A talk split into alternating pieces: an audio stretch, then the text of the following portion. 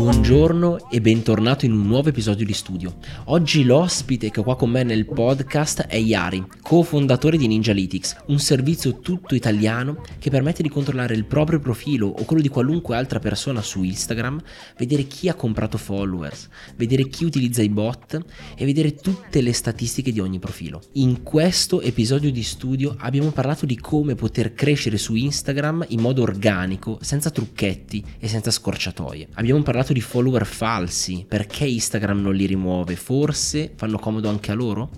E infine abbiamo parlato di come riuscire a creare un servizio che macina centinaia di migliaia di visite ogni mese sul proprio sito internet. Io sono Andrea Venturelli, mi occupo di arte e nuove tecnologie. Ogni settimana registro un podcast di nome Studio per arricchirmi e arricchire le persone che mi ascoltano. Buon ascolto.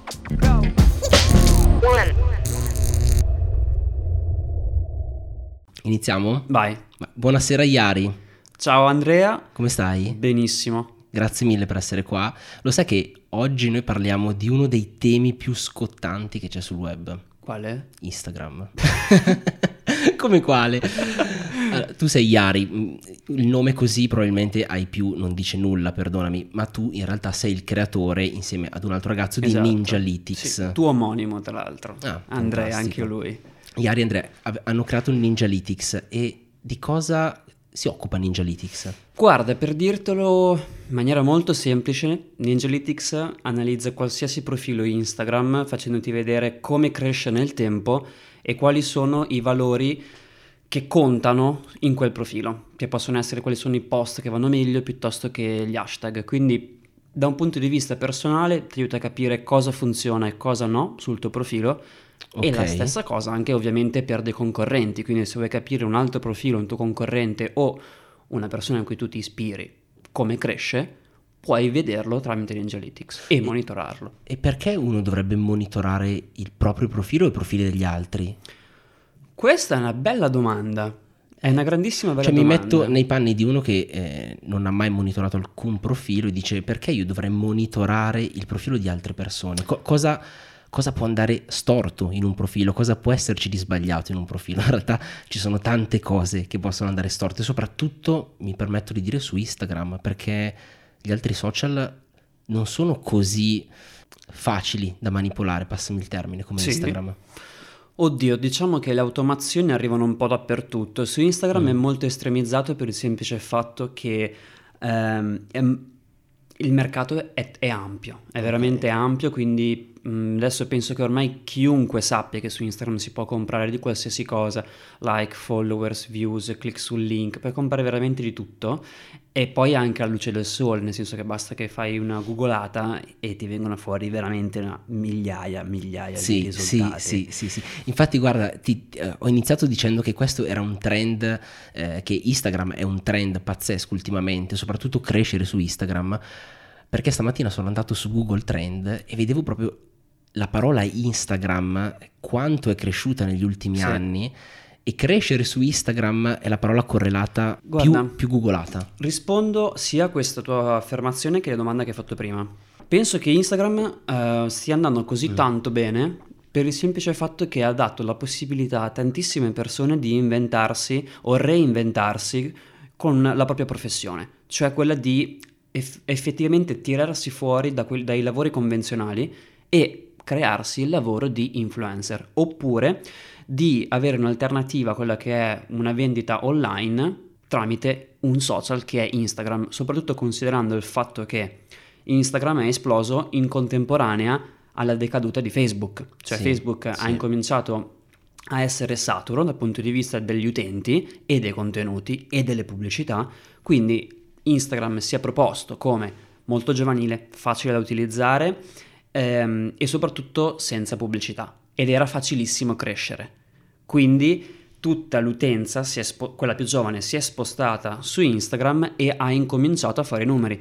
Il motivo per cui le persone sono attratte da Instagram sono le vanity metrics, quanto sia effettivamente facile crescere con followers e con i like, aprendo le persone a delle possibilità che fino magari a 5-6 mesi prima non avevano, e anche inventandosi dei lavori in sostanza. Guarda, hai anticipato un tema che volevo appunto toccare con te, che sono le vanity metrics, perché dal punto di vista di un creatore dei contenuti la cosa più difficile, lo scoglio più difficile è quello di iniziare. E quando inizi non c'è mai nessuno che ti segue, è una triste verità, però non è scontato che la gente guardi i tuoi contenuti, ascolti quello che tu dici, e le vanity metrics servono appunto a quello, a farti vedere che comunque c'è qualcuno che ti ascolta, comunque c'è qualcuno che mette like, a farti sentire meglio perché c'è dopamina. Sì, assolutamente. E oramai Facebook io dico che è popolato da quarantenni, cinquantenni. E non trovi anche tu che Instagram sia un po' come il paese felice, dove la felicità in realtà è finta? Su Facebook ci sono le polemiche, le fake news, mentre su Instagram è tutto più semplice. Ecco, come te la spieghi questa cosa? Filosofia. Cioè, in Instagram sono stati molto bravi a educare gli utenti di Instagram a condividere solo una certa tipologia di contenuto. Infatti, se ci fai caso, anche tu stesso hai un comportamento che è diverso su Facebook rispetto a quello di Instagram, eppure sei lo stesso utente, semplicemente utilizzi due social in maniera diversa. Su Facebook vai per dei motivi ben specifici che non sono gli stessi per cui vai su Instagram. Su Instagram tu magari puoi essere interessato ai viaggi, mentre quando apri Facebook sei interessato alla psicologia, per esempio. Sono due interessi completamente differenti, ma hai identificato dove trovi le informazioni più utili per te per quell'interesse. E le vanity metrics servono solamente ai creator, alle persone normali, o servono anche alle aziende? Dal mio punto di vista non servono a nessuno. Okay. Nel senso che arrivano fino a un certo punto, cioè io ho dei numeri, la prima cosa che tutti quanti pensano è: se un estraneo arriva che non mi conosce, vede che ho x mila followers, vede che ho x mila like, interazioni, pensa che i miei contenuti sono interessanti e quindi incomincia a seguirmi. Perfetto, va benissimo. Se i tuoi contenuti però non sono in grado di intrattenere realmente la persona, quindi se quelle vanity metrics non sono reali, ma sono acquisite in altra maniera, dal prossimo contenuto che produrrai, cioè la persona che ha iniziato a seguirti per quel motivo si accorge subito che il contenuto non è all'altezza delle vanity metrics che stai facendo vedere. Certo. E quindi poi di fatto smetterai di interagire con i tuoi contenuti, ti troverai un ennesimo follower morto perché smette di interagire con te, il tuo engagement rate scende ancora di più e quindi finisci nella trappola del compro like, followers per alzare sempre di più, e poi non puoi più farne a meno di smettere.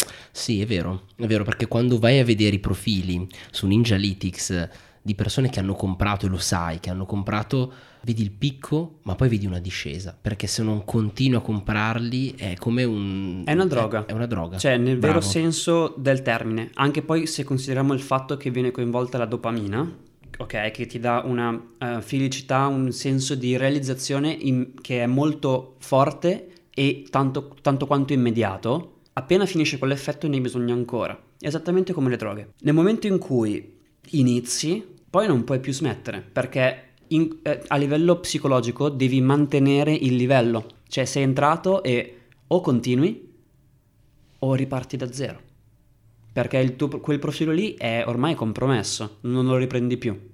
Ascolta, ma quindi la madre di tutte le domande: come si fa a crescere organicamente su Instagram? Tu sai darmi una risposta? Dal mio punto di vista Instagram è un social network, e come su tutti i social network si cresce con il passaparola, cioè i tuoi contenuti sono meritevoli di essere consigliati a qualcun altro, il motivo sceglilo tu, scegli tu il motivo, perché aiuti qualcuno, perché critichi qualcuno e quindi fai share, perché alla gente piace la critica, piuttosto che scegli tu il motivo. Però nel momento in cui fai dei contenuti che sono meritevoli di essere condivisi, come altro vorresti crescere se non grazie all'apprezzamento e alla condivisione del tuo pubblico?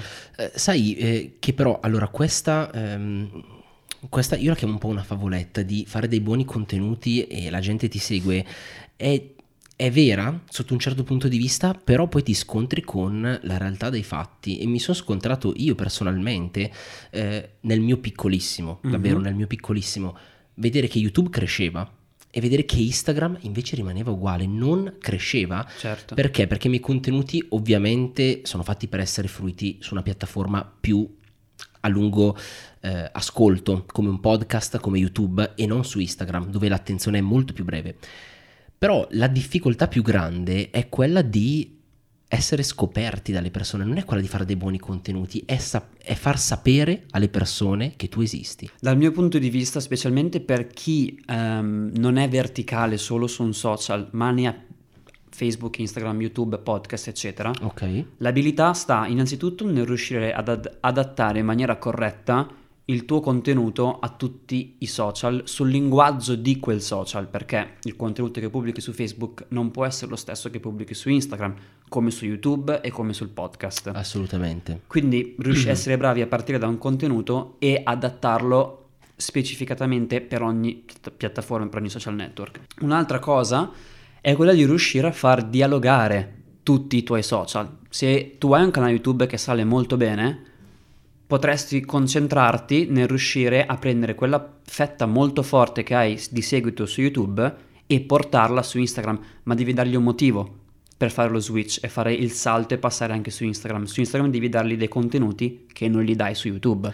Però spesso le piattaforme ragionano al contrario, nel senso che Instagram è una piattaforma più veloce, serve per farti scoprire, per far vedere un contenuto breve, veloce, e a quel punto, una volta che io ho catturato la tua attenzione, ti posso portare su YouTube, ti posso portare su una piattaforma dove tu mi puoi ascoltare per più tempo. Adesso io non sono un grande fruitore di contenuti web, social, YouTube, eccetera, però per quei pochi che conosco ho visto il contrario. Davvero? Nel senso che possiamo fare dei nomi, il signor Franz, piuttosto che Ascani, eccetera. Sì. Marcello è stato qua. Hanno dei numeri che sono molto più alti su YouTube piuttosto che su Instagram. E un altro trend che ho notato è che gli youtuber, quelli seri, che hanno dei bei numeri e una community molto consolidata, quando portano la community su Instagram hanno dei risultati allucinanti, perché la community è vera e quindi hanno un engagement che è alle stelle, veramente altissimo. E a quel punto poi diventa tutto più facile, cioè il tutto sta in quanto sei riuscito a fidelizzare la tua community sulle piattaforme. E aggiungo anche un'altra cosa per la crescita, che personalmente per NinjaLytics sta funzionando bene, è il network anche offline, cioè conoscere persone che sono in tema con te, con quello di cui parli, quello che offri, e poi scambiarsi contenuti. Quindi come potrebbe essere questa intervista in questo momento? Sicuramente c'è qualcuno che ci sta ascoltando, andrà su YouTube dove noi non siamo presenti, però comunque può essere interessato a quello che stiamo dicendo, si informerà su NinjaLytics e arriverà a scoprirci. Assolutamente, ci sarà sicuramente uno scambio, sì. Abbiamo parlato prima di follower falsi. Quello che vedo ancora, nonostante tutti sappiamo che si possono comprare i follower, è che comunque restano un fattore molto importante a prima vista. Cioè quando qualcuno va su un account e vede che ha tanti follower, comunque rimani più impressionato rispetto a un account che ha meno follower, e ci sono tante persone che ancora non lo sanno. Questo è una mia impressione. Oppure avere comunque tanti follower, non parlo degli youtuber perché è il loro lavoro, non parlo degli influencer perché sarebbe stupido comprarli per loro, però per le aziende, un'azienda è molto più credibile oggi se ha tanti follower. Le aziende stanno scoprendo e sono su Facebook, perché generalmente la maggior parte delle persone che hanno delle aziende sono sul target Facebook e stanno finendo di scoprire adesso che puoi fare le ads su Facebook. Ok? Tanti utenti non sanno quella differenza tra una pagina e un profilo o un gruppo, per esempio. Si sono ritrovate tantissime persone a dire: cavolo, ho appena finito di scoprire le ads su Facebook e mi è già spuntato fuori un altro social network, Instagram, che non è in target con me, perché lo usano i millennials, e devo imparare un nuovo linguaggio, non so come si fa. Magari si possono anche affidare al primo social media manager di turno che ti promette una crescita di X mila followers con i metodi che conosciamo tutti quanti benissimo. Arrivano al numero di followers, sono relativamente contenti fino a quando non si rendono conto che hanno investito X euro ma hanno avuto un rientro di 0 euro, perché l'obiettivo era sui numeri di followers e non sui clienti che compravano o che venivano nel negozio, per esempio. Sì. E tutti gli imprenditori ci arrivano o prima, e sono intelligenti, o dopo, perché prima hanno bisogno di sbatterci la testa e poi se ne accorgono, ma o prima o dopo si arrivano e si accorgono che il numero in sé in realtà non ti serve veramente a niente. È la famosa frase che i like non ti fanno pagare le bollette. Sì, esatto. Anche perché al massimo ricevi dei prodotti gratis, non soldi. Ma invece la differenza fra un bot e una DV, dal tuo punto di vista? Allora, esistono diverse tipologie di bot, cioè veramente puoi fare di tutto. Cioè il bot è quello che ti va su un target a fare delle azioni su un profilo. L'ADV su un target va a farti vedere qualcosa. Sì. A parte Instagram, che con il bot non guadagna e con invece gli ADV guadagna. Esatto. A parte questa enorme differenza per cui Instagram ovviamente scredita i bot, ci sono delle differenze reali per chi deve crescere o per chi deve vendere un prodotto a utilizzare un sistema oppure l'altro? Guarda, la primissima cosa che mi viene in mente è il fatto che le ads sono gestite da Facebook. Instagram è Facebook, sì. E tutto il mondo di ads e business è gestito da Facebook. E Facebook conosce i suoi utenti, non si basa su supposizioni, ma ha una conoscenza molto profonda e verticale su ogni utente, che un bot non può avere. Quindi Facebook sa gli interessi, sa con cosa interagisci, non solo su Instagram, anche su Facebook, anche su servizi terzi che danno i risultati a Facebook. Quindi quel livello di conoscenza ce l'ha solo e soltanto Facebook. Facendo un ads con Facebook hai la certezza molto più alta di arrivare al target di cliente che ti interessa. Questo è il mio punto di vista. Con i bot, dall'altro lato, è molto più veloce, per il semplice fatto che è più generica, perché tu il massimo di livello che puoi specificare sono parole chiave, geolocalizzazione, interazione con a chi se ha messo like a quel profilo, se ha commentato quel profilo, se segue quel profilo, per esempio. Ce ne sono anche altre, però diciamo che rimane sempre un po' in non specifico, cioè quel dato vero che lo conferma che quell'utente ha quell'interesse non ce l'ha. Sì, diciamo che le ads di Facebook sono di una precisione oramai incredibile. Anche col timing. Il timing che ha Facebook non ce l'hanno i bot. Cioè se io ho appena visto un contenuto di questa persona, a caso, perché qualcuno me l'ha inoltrato anche su WhatsApp, che è di Facebook, non è strano che dopo 2 ore possa vedere l'ads inerente a quell'argomento. Sì, e quelle cose sai, fanno sempre una paura. Anche a te capita che stai parlando di un argomento, magari non ti rendi conto, l'hai cercato, te l'ha inviato qualcuno su WhatsApp e ti viene fuori all'istante dopo un paio d'ore quella stessa inserzione. Quella cosa lì è forse quella in cui io personalmente mi sento più violato dalla mia privacy. Violato e funziona però. Sì, funziona terribilmente, sì. Appunto le ads sono incredibilmente targetizzate rispetto ai bot, come dicevi tu, però c'è anche una differenza enorme di prezzo. Un bot costa molto di meno che un ads. Sì, certo, perché la qualità la paghi. Molto semplicemente quello. La crescita con i bot è molto veloce. Non è facile farla bene. Io penso che ci sia comunque la possibilità di farla bene.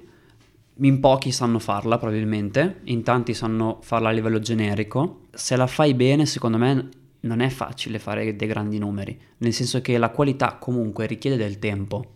Sia che tu la faccia con le ads o con i bot, la crescita non è quella, dal mio punto di vista.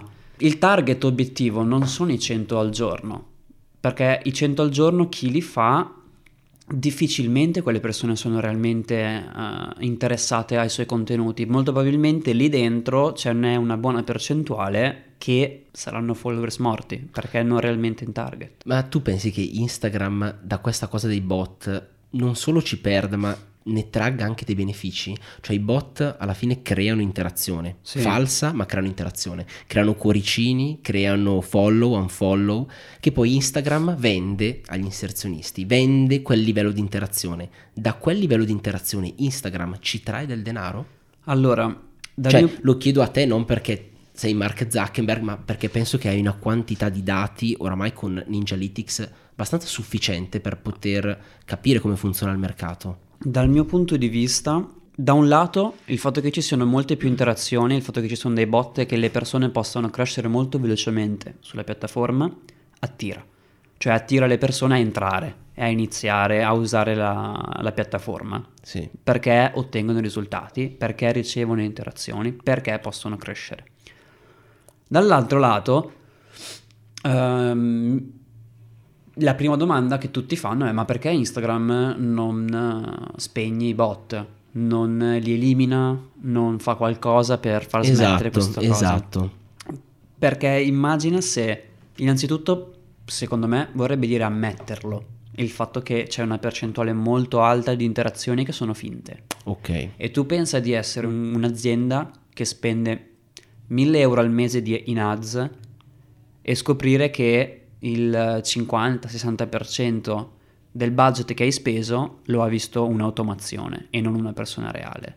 Un po' ti girerebbe. Sì, e sai che è uscito un articolo poco tempo fa in cui stimava che il 10% di tutti gli investimenti pubblicitari sui social, che sono billion, in realtà sono stati visti, sono stati cliccati da bot, da profili che non sono persone reali. Questa è una grande perdita per le aziende, per Instagram come se la gioca, quindi? Non se la gioca. Per quello che penso io, come Iari Brugnoni, è che ovviamente Instagram sa tutto, cioè è la sua piattaforma, è casa sua. Penso che sappia perfettamente cosa accada in casa sua. Sa benissimo chi usa i bot, chi non li usa. Sì, non è difficile rilevarlo, specialmente se le regole le fai tu. Assolutamente. Dall'altro lato, penso che per loro sia molto difficile gestire questa situazione, perché da un certo punto di vista per loro è quasi come tirarsi la zappa sui piedi da solo. Diciamo che nel tempo, piano piano, qualche pulizia la fanno. Sì, perché per esempio stavamo parlando prima fuori dalle camere di una presunta pulizia che pensavamo fosse una pulizia.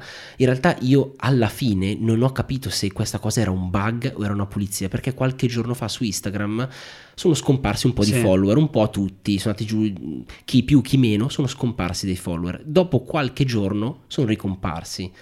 E mi dicevi prima che la vostra piattaforma ha avuto un incremento del numero di persone che hanno avuto accesso molto più del normale. Mi vuoi dire che cosa è successo realmente? Allora, il fatto che Instagram ogni tanto chiuda dei profili non è un mistero, nel senso che in realtà sono delle azioni che fa in maniera costante e tra le altre cose anche da alcuni grafici di qualche VIP te ne puoi accorgere perché smette di crescere e ha una perdita. Okay. Questo non vuol dire che quel profilo abbia per forza comprato, acquistato, fatto chissà che coi followers, perché ovviamente sui grandi numeri può capitare. Tu non hai il controllo su chi inizia a seguirti, a meno che tu non abbia comprato qualcosa e quindi l'hai fatto volontariamente, però non puoi scegliere chi ti segue in sostanza, quindi può essere che tu abbia dei profili fake, spam, inattivi, sotto i 13 anni, che sono tutti profili che ogni tot Instagram va a chiudere a piccole ondate, quindi questo è un dato di fatto. L'altro dato è che a novembre, se non erro, dell'anno scorso, Instagram aveva annunciato che nel 2019 avrebbe fatto una bella pulizia.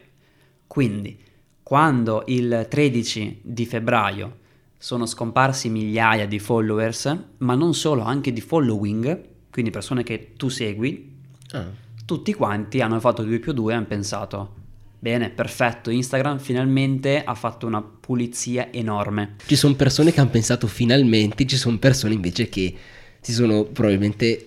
Gli utenti di NinjaLytics erano più sul finalmente. Ah, ok.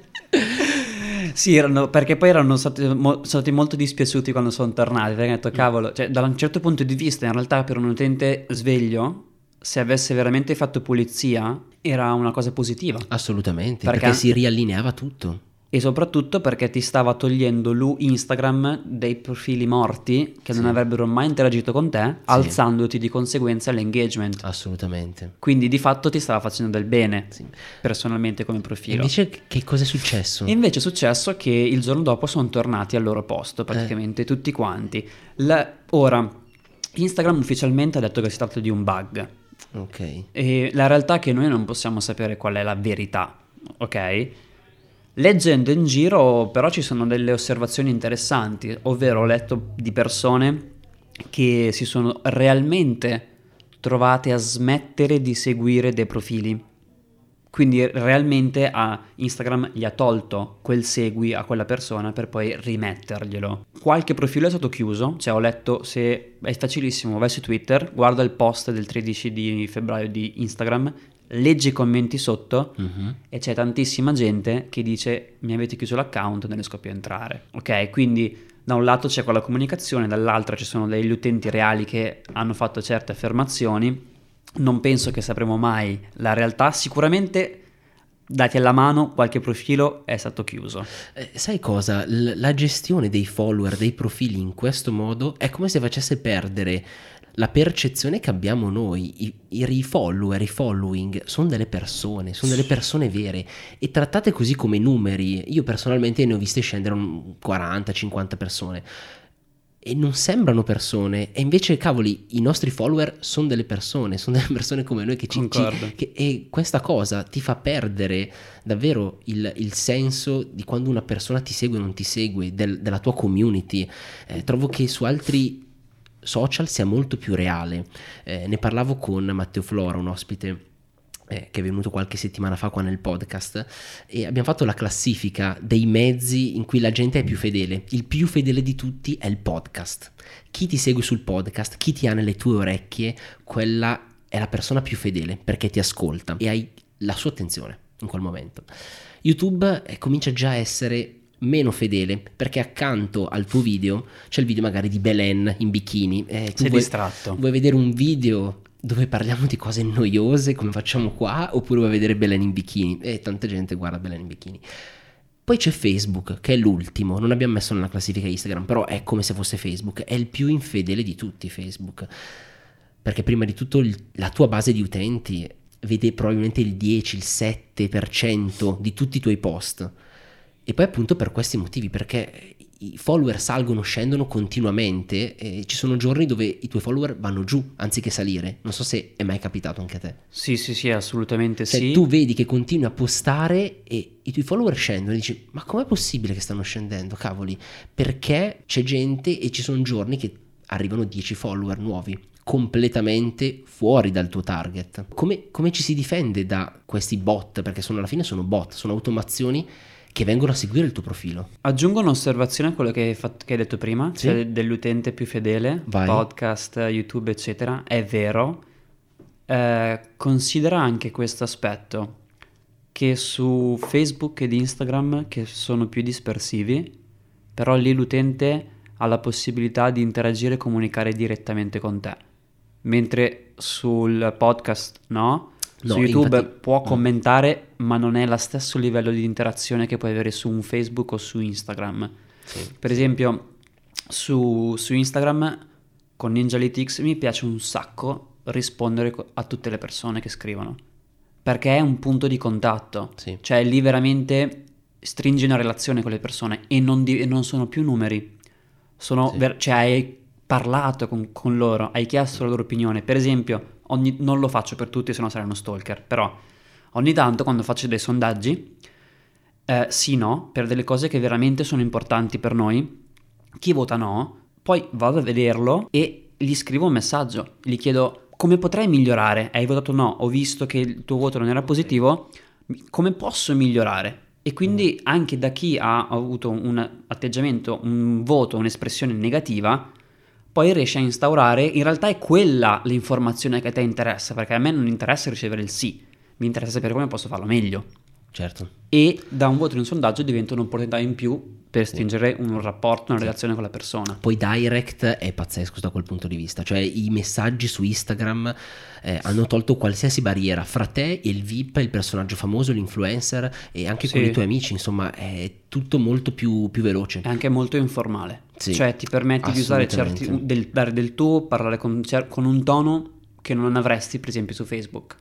Sì, ma ti dirò di più, oramai io le persone che contatto per le interviste non le contatto più via mail, perché via mail è troppo formale e perché spesso appunto finisce con le altre mail e non viene preso in considerazione il messaggio. Per esempio con te ovviamente ci siamo scritti su Instagram e poi ci sono dati il numero di telefono, neanche so la mail di NinjaLytics io. Se probabilmente avessi scritto sulla vostra mail magari il messaggio sarebbe andato perso. Hai detto bene, nel senso che la maggior parte delle relazioni, dei contatti arrivano anche da noi su Instagram. Magari tagli una persona o magari una persona fa una storia su di te e tu rispondi e lì parte proprio una catena. Tornando invece alla domanda, come ci si difende da questi profili? Ma figura. Allora, la realtà è che non puoi farci molto, nel senso che, come dicevo prima, non puoi controllare chi inizia a seguirti, a meno che tu non abbia il profilo privato, ovviamente, perché lì decidi tu chi entra in casa tua, se è il profilo privato. Se è un profilo pubblico invece, e ricordo che se è un profilo aziendale deve essere per forza pubblico, lì chiunque può iniziare a seguirti e lì veramente tu non ci puoi fare niente. Per prevenire che una persona che utilizzi un bot faccia il follow and follow su di te. In realtà noi avremmo fatto un tool che è una sorta di antivirus per il tuo profilo, cioè che però a sua volta è un bot che combatte i bot, capisci? Cavoli. Che cioè fa ridere la cosa, no? Non l'abbiamo neanche mai messa in giro, l'abbiamo giusto data a un paio di persone, però non l'abbiamo mai messa in giro perché fa ridere, cioè dici ma dove siamo arrivati? Devo creare e pensare un bot per far fermare gli altri bot, cioè... Ok. È una bottanata. Ma senti, quali sono le metriche che io mi chiedevo ogni volta che analizzo il profilo mio, quello di qualche altra persona? Mi chiedo quali sono le metriche che NinjaLytics prende in considerazione per calcolare l'engagement di una persona.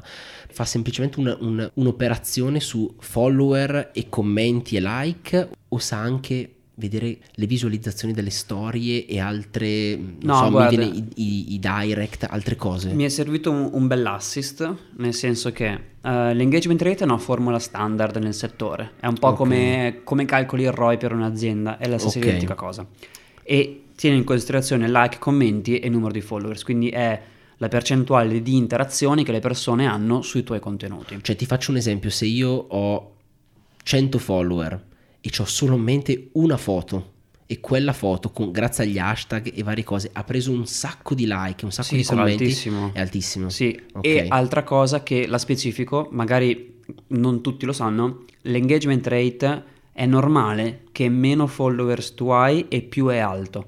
Più alti sono i followers e più è basso l'engagement rate, anche per un discorso di algoritmo, per un discorso di numeri. Ovvio che se essendo una frazione, se il denominatore diventa più grande, diventa più piccolo il risultato. Assolutamente, sono andato a vedere Chiara Ferragni, per esempio, e ho detto cavoli, va così poco. Esatto. Beh, però insomma 15 milioni di follower, esatto. Mentre Fedez mi ha sconvolto, cioè Fedez c'ha 7-8 milioni mi pare di ricordare, ma con un engagement abbastanza alto, 7-8%. Mica poco, diciamo mica che non, quindi non compra follower Fedez. Non sembra. Non posso dirlo non avendo il grafico davanti, ma mi aspetto che non gli serve. Dovrebbe farlo, non sarebbe intelligente da parte, cioè non gli serve oggettivamente. Ma sai che una cosa che ho fatto durante il Festival di Sanremo è una cosa di andare a vedere che già guardare il Festival di Sanremo, voglio dire, ma tu starai pensando ma che sfigato sei che io non ho neanche la TV, ma sai che guarda io ce l'ho perché è quella della proprietaria di casa, perché se no e ho guardato qualche sera Sanremo e l'ultima sera che era quella della proclamazione del vincitore ho cominciato a guardare e quando sono rimasti le ultime tre persone, davvero l'ultima cosa che mi sarei aspettato era che Mahmood vincesse, perché sono andato a controllare la crescita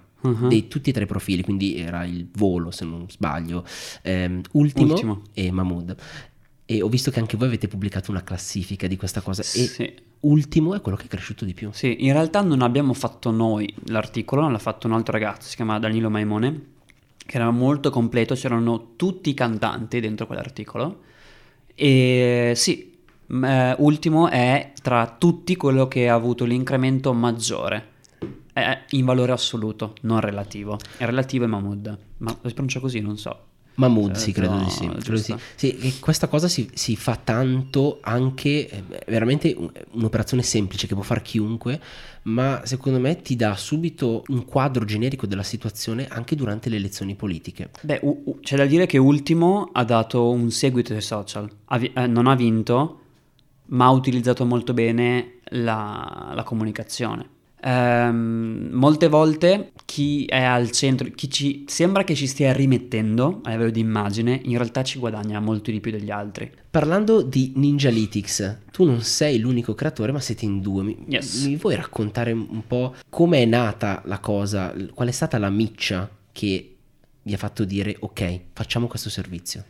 Perché il leader nel settore, che è, perché secondo me lo è ancora, Social Blade, sì, che è il sito che c'era, tutti quanti che hanno fatto social media manager l'hanno utilizzato per monitorare account Facebook, YouTube, eccetera. Sì. A marzo dell'anno scorso, quando c'era Cambridge Analytica, lo scandalo Facebook, eccetera, ha chiuso il servizio di Instagram, cioè per X tempo ha smesso di funzionare, cioè non monitorava più gli account. Questo perché Facebook ha fatto proprio una bella stretta, un bel giro di vite, e ha tolto in anticipo l'accesso all'API a Social Blade, okay, rispetto a tutti gli altri. Quindi si è trovata, cioè gli hanno tolto la sedia da sotto il culo praticamente.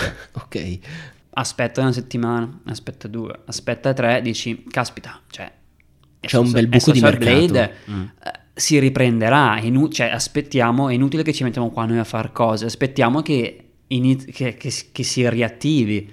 Dopo un mese non si era ancora riattivato, e ovviamente la mancanza all'inizio a sentire dopo un po', perché devi incominciare a fornire le statistiche ai tuoi clienti, devi vedere se il tuo profilo sta andando bene, se stai facendo cavolate oppure no, e quindi incominci a sentire la necessità. Ok, e quindi voi come noi, così cominciato, come tutti gli altri. Quindi noi in realtà l'abbiamo fatto veramente in pochissime ore, cioè siamo fermati dopo il lavoro, dopo le 6, adesso non vorrei dire cavolate, però comunque entro la notte l'avevamo già bello che finito, e il giorno dopo l'abbiamo pubblicato, l'abbiamo messo online, l'abbiamo dato a qualche persona che sapevamo che avrebbe apprezzato, perché oggettivamente gli serviva in quel momento, okay, e poi da lì è nato il passaparola. È stato tutto organico? Tutto organico. In NinjaLytics non abbiamo ancora investito in pubblicità. Wow. Cioè tutto è interviste, video su YouTube, persone che ne parlano, utenti, sì, è tutto organico. E questo è il bello, cioè sì, nel senso che anche noi in un certo senso ci siamo trovati dentro questo meccanismo, che poi è il vero senso forse anche di community. Secondo me la cosa che è stata molto vincente è la filosofia, cioè nel momento in cui, che vale per qualsiasi brand, nel momento in cui sei molto chiaro, hai una posizione netta del messaggio che vuoi comunicare e riesci a comunicarlo e a farlo passare, anche tramite la lettura di un semplice grafico, e poi trovi persone che sposano quella filosofia, e abbiamo incontrato tantissime persone sulla nostra strada che erano contentissimi di parlare di NinjaLytics, ma perché credevano in quello che stavamo facendo. E questo fa tutto. È stato un prodotto tantissimo, che si è venduto da solo. Sì, sì. E infatti ho visto una delle ultime foto che hai messo sul tuo profilo di NinjaLytics, è che hai dovuto costituire una società. Sì, sì. Mi chiedo, monetizzazione, perché immagino che la società si costituisca per questo motivo. Monetizzazione come avete intenzione di implementarla? L'avete già implementato, visto che attualmente avete delle donazioni, però sì, penso che si tratti di cose molto diverse da quello. E guarda, in realtà è una cosa noiosissima, perché non è che c'è molto da dire dove guadagneremo, nel senso che... Per farmi un po' i cazzacci tuoi. Nel senso che la nostra idea è quella di mantenere quello che c'è oggi, gratis come lo è sempre stato, semplicemente di andare a fare delle funzioni in più, molto più approfondite, con nuove metriche che poi includeranno anche tutti i business insights, eccetera. Prima mi parlavi dell'engagement rate. Sì. Con la nuova funzione che stiamo facendo, che sarà NinjaLytics Business, chiamiamola così, anche lì all'interno lasceremo comunque una parte gratis e free, quindi okay, sempre un valore aggiunto. Grazie a quella parte lì saremo in grado di avere i dati insights dei profili, e non più mostrare l'engagement rate, ma vogliamo creare un nuovo rate che sarà il Ninja Rate, che tiene in considerazione i valori insights e non le vanity metrics, quindi l'impression, la reach, i click sul link, okay, cioè tutti i valori che... voi riuscite ad accedere a questi dati? Se ci dai l'accesso, sì. Ah, ok, sarà solo sui profili che si registreranno, eccetera. Okay. Esatto. Con una... cioè la figata è che non ci devi dare le password, nel senso che la login sarà tramite Facebook. Oh. Cioè è un bottone. Sì, sì, sì. Login, sei tramite. Dentro e hai tutti i tuoi profili che gestisci, senza scambio password, niente, quindi non devi... cioè, proprio tranquillo. Questo sarà la parte. Poi ce ne saranno altre per agenzie, monitoraggio, hashtag, reportistica, un po' più seria. Infatti, ma il vostro servizio è più usato da privati o dalle agenzie? Diciamo che sono utenti diversi, abbiamo tutte e tre le tipologie di utente. Gli utenti privati sono quelli che fanno una massa critica quando ci sono le big news. Ok. Per esempio, quando c'è stata il bug di Instagram, la maggior parte di utenti che era sulla piattaforma era curiosi, mettiamola così. Chi lo utilizza per business invece è quello che lo utilizza nel tempo, cioè molto più frequente e torna tante volte sul sito. Okay. Tant'è che, per farti un esempio, il tempo di permanenza di una persona sul sito è all'incirca di 3 minuti e 50, quasi 4 minuti per dirti. Wow, è tantissimo. E cioè, perché spendono tanto tempo sul sito, c'è un rimbalzo che è del 34%, cioè proprio la gente arriva, ci sta dentro perché lo usa per lavoro. Per rispondere alla tua domanda, durante i giorni normali la maggior parte delle persone sono persone che lo fanno per lavoro, piuttosto che privati che lo fanno, diciamo, un po' per curiosare, anche per vedere se qualcuno fa il follow o un follow, eccetera. Sì, esatto, è un po' anche quella cosa lì di pettegolezzo, vedere se quella persona c'ha il bot. Tra le altre cose, posso darti anche una percentuale, bene o male, su un campione, perché abbiamo fatto un questionario per potersi candidare al gruppo Facebook e lì dentro abbiamo chiesto anche che cosa facessero le persone e è venuto fuori che oltre il 60% di chi si è iscritto al gruppo lo usa per lavoro, cioè quindi sono social media manager o influencer, immagino. Esatto. Agenzie, aziende, social media manager, influencer. Ho visto che voi sulla vostra home page avete proprio come titolo più grosso il numero di account analizzati ed è incredibile, perché stamattina stavo facendo il refresh della pagina per vedere quanti account analizzate nel giro di 5 minuti e sono tanti, cavoli. Eravate qualche settimana fa a 400.000 e oggi ho visto che siete a 450.000. Sì. Cosa volete fare per i 500.000? Avete già in programma qualcosa? Sai che non ci avevo pensato, anche perché se continuo così non è che dobbiamo aspettare tanto. Infatti, cioè, mancano pochi giorni oramai. Le persone che arrivano sul vostro sito sono dall'Italia? Sono dal resto del mondo? Come funziona? Allora, perché per avere questi numeri non credo siano solo persone dall'Italia. Allora, qua ci sono un po' di cose carine da raccontare, nel senso che un 70% è italiano, per il semplice fatto che diciamo che è tanto utilizzato in Italia, tante persone ne parlano in Italia e anche noi come comunicazione, vedendo che la maggior parte italiana, per ora stiamo comunicando in italiano, quindi è molto più facile che venga diffuso tra italiani. Tuttavia c'è un buon 30% che arriva dal resto del mondo. Ad oggi è utilizzato in più di 22 paesi nel mondo e l'altra cosa è che NinjaLytics è in 4 lingue. Okay. È in italiano, in inglese, in spagnolo e in tedesco. In particolar modo spagnolo e tedesco è stato tradotto dagli utenti. Cioè gli utenti hanno tradotto il sito per averlo nella loro lingua. Che figata, quando uno ha una community. Ascolta, ho fatto un esperimento io su Instagram in questi giorni, per la precisione ieri prima che tu venissi qua, e ho chiesto alle persone che mi seguono se avevano delle domande da porti, visto che comunque il tema di Instagram è un tema molto caldo, come dicevamo, e quindi io mi sono segnato le domande, quelle più carine. La prima è di Leandro Alberto Falcon. È vero, dobbiamo ringraziarlo. Esatto. Dovevo fare anche una stories perché è la persona che ci ha messo in contatto, è diciamo vero. Così io già prima utilizzavo il tuo servizio, però non avevo mai pensato di intervistarti, e quindi è grazie a lui che oggi tu sei qua. E lui chiede: cosa ve ne fate con tutti i dati che raccogliete nei server? Alla fine aggiunge anche: sono dei bei soldini. Qua c'è una precisazione da fare, nel senso che la realtà è che di Instagram non salviamo molti dati, anche perché se salvassimo troppi dati finiremmo nei casini, ed è indubbiamente quello che vogliamo evitare, nel senso che tanti competitor vengono chiusi perché fanno errori, diciamo, magari anche in buona fede, cioè non lo sapevano, nel salvare dei dati che non potevano salvarsi sui loro server. Gli unici che salviamo sono dati che sappiamo, siamo sicuri che possiamo salvarci, perché non sono dati personali.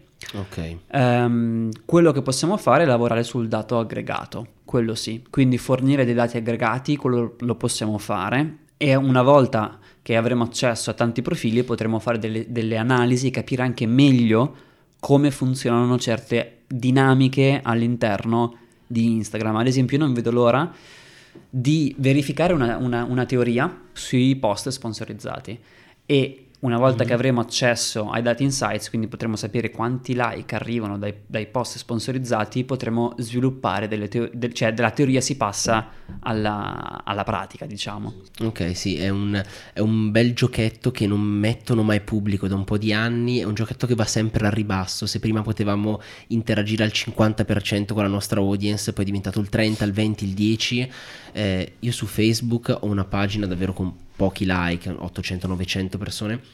Ieri ho pubblicato un articolo, è arrivato come copertura a 60 persone. È meno del 10%. Fai post in maniera regolare? No. No, ma sono scandaloso su Facebook, lo uso proprio perché lo devo usare, però mi sono accorto che la copertura è veramente bassissima. Guarda, anch'io sono un po' antisocial, nel senso che se vai anche a vedere sui miei canali, io non pubblico quasi mai, cioè okay. Io faccio fatica a pubblicare, anche su NinjaLytics faccio fatica a pubblicare. Però ti vedo che comunque ci metti la faccia e non è da tutti. Sulle stories sì, perché sono divertenti. Anche comunque oggi sei qua sulle camere, quindi io apprezzo tantissimo chi ci mette la faccia. E penso che dare un volto a un'azienda, un brand sia importantissimo, sì.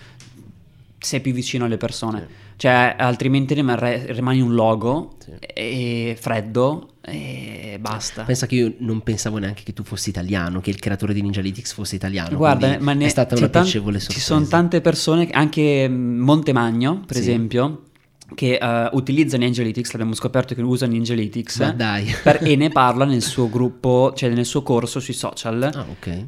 Non sapeva che fossimo italiani, non lo sapeva, e quando l'ha scoperta era contentissimo, ovviamente. Certo. Guarda, un'altra cosa che anticipo, non so quando la faremo, però la vogliamo fare molto, cioè fortemente, creare un marketplace su NinjaLytics dove vorremmo mettere in vetrina, mettiamola così, dare visibilità ai tool italiani, ai quei servizi che sono veramente fighi e che si meritano di avere una visibilità, che magari fanno fatica. Questo tool è figo, è italiano, è qua. Continuo, Francesco Dossi dice molto semplicemente: perché Instagram non toglie tutti gli account falsi? Perché crollerebbero tutte le interazioni. Cioè l'abbiamo visto cosa è successo il 13, cioè tutti quanti sono andati in crisi, tutti quanti a vedere cosa è successo e cosa non è successo, preoccupatissimi, adesso mi sgamano, e soprattutto le accuse. Il primo messaggio che ho pubblicato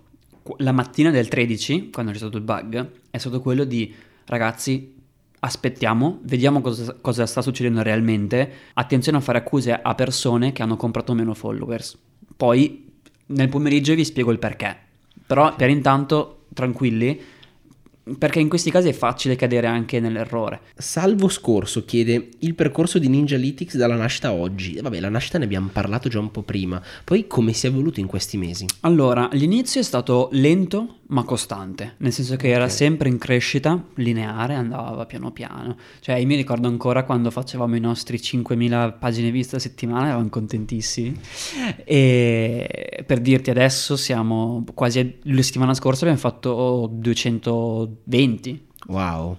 No? E piano piano ogni tanto qualcuno magari faceva qualche articolo che avevano una visibilità minore, però comunque faceva un piacere allucinante, perché qualcuno che di sua spontanea volontà decide di farti un articolo, di fare un video YouTube dove parla di te, è bellissimo. Quando hanno fatto la finale dei mondiali, il 15 luglio è stato, sì. Insomma il 15 luglio io non l'ho vista la partita, perché è uscito il video del signor Franz. Non so, qualcuno che ascolta se lo ricorderà quel video, sì, anche se ha avuto vita molto breve, perché è rimasto un giorno e mezzo, 2 giorni online.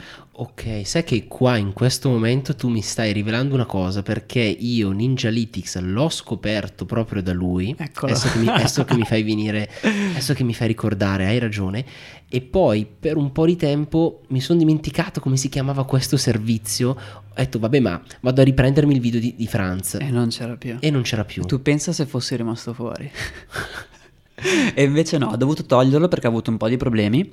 E noi non ne sapevamo niente. Infatti io ero a New York a trovare la mia ragazza, e Andrea invece era qua, che stava smanettando. E praticamente ci siamo svegliati che c'erano i server che erano in fiamme. Cioè nel senso, il sito dopo un po' è andato giù perché c'era troppo traffico. Noi non avevamo in programma di avere tanto traffico, e quindi è andato in down. Abbiamo fatto un sacco di views e visitatori quel giorno, e da lì la crescita è stata in percentuale sempre costante, okay, fino a che noi abbiamo fatto una cosa molto io penso che sia molto intelligente, perché se lo fanno vuol dire che è stata utile, azzeccata come scelta, quella di creare un elemento condivisibile. Prima mi hai chiesto come faccio a crescere, ho detto con la condivisione, e noi quello abbiamo fatto, cioè abbiamo creato la schermata dove c'è l'engagement rate, okay, che se tu la vedi da mobile è perfettamente condivisibile in una stories di Instagram, basta che fai lo screenshot e poi la dimensione dello schermo è quella. Quindi abbiamo creato quell'elemento, abbiamo scritto sotto fai lo screenshot e condividilo, e tante persone, sì, condividono lo screenshot di NinjaLytics. Sì, adesso mi viene in mente. E da lì fai il passaparola, magari qualche big account fa vedere il suo engagement rate, quindi ti conoscono sempre più persone. Poi è successo che magari noi siamo molto disponibili con tutti, è capitato di aiutare delle persone che fossero grosse come profili su dei problemi che avevano, e poi lì ti fai anche conoscere un po' più, diciamo, sulle persone che hanno più influenza, okay, quindi aiuti qualcuno, aiuti qualcun altro, ti fai conoscere anche sotto quel punto di vista, fino a che poi magari è arrivata Kamiok a fare un post con NinjaLytics dove condivideva il suo screen con l'engagement rate, Montemagno, cioè... Immagino che la crescita sia esponenziale. Sì, poi dopo se vuoi ti faccio vedere sul grafico i picchi, ti dico qua era Kamiok, qua era... Ok, senti, progetti futuri imminenti per NinjaLytics? Progetti futuri, gruppo Facebook, blog, perché stiamo cercando di diversificare la community, nel senso che va bene averla solo su Instagram, però in questo modo la stiamo anche, diciamo... mettendo da altre parti. Metti caso che il gruppo Instagram va male, chiude, il sito va male, eccetera, comunque non rimaniamo a gamba all'aria, ma okay, la community rimane e riusciamo a comunicare con loro, quindi stiamo allargando i punti di contatto con le persone, cercando anche di dare dei contenuti sempre più di valore, sia sotto forma di video che come scritti, quindi blog piuttosto che interviste live. E a breve arriverà anche il prodotto in vendita, in sostanza, i servizi. Quindi un primo servizio sarà dedicato più per, diciamo, influencer, social media manager. Poi arriverà quello specifico per i social media manager, e infine un altro specifico per le agenzie / le aziende, quelle grosse che hanno il dipartimento marketing, che gestiscono collaborazioni, eccetera. Okay, molto interessante. Grazie mille per essere passato qua. È stato un piacere. Ci vediamo quando raggiungete almeno il 1.000.000, dai. Beh, il 1.000.000 sì, mi sembra un buon appuntamento. Dai, grazie mille per essere stato qua. È stato un piacere. Ciao, a presto. Ciao.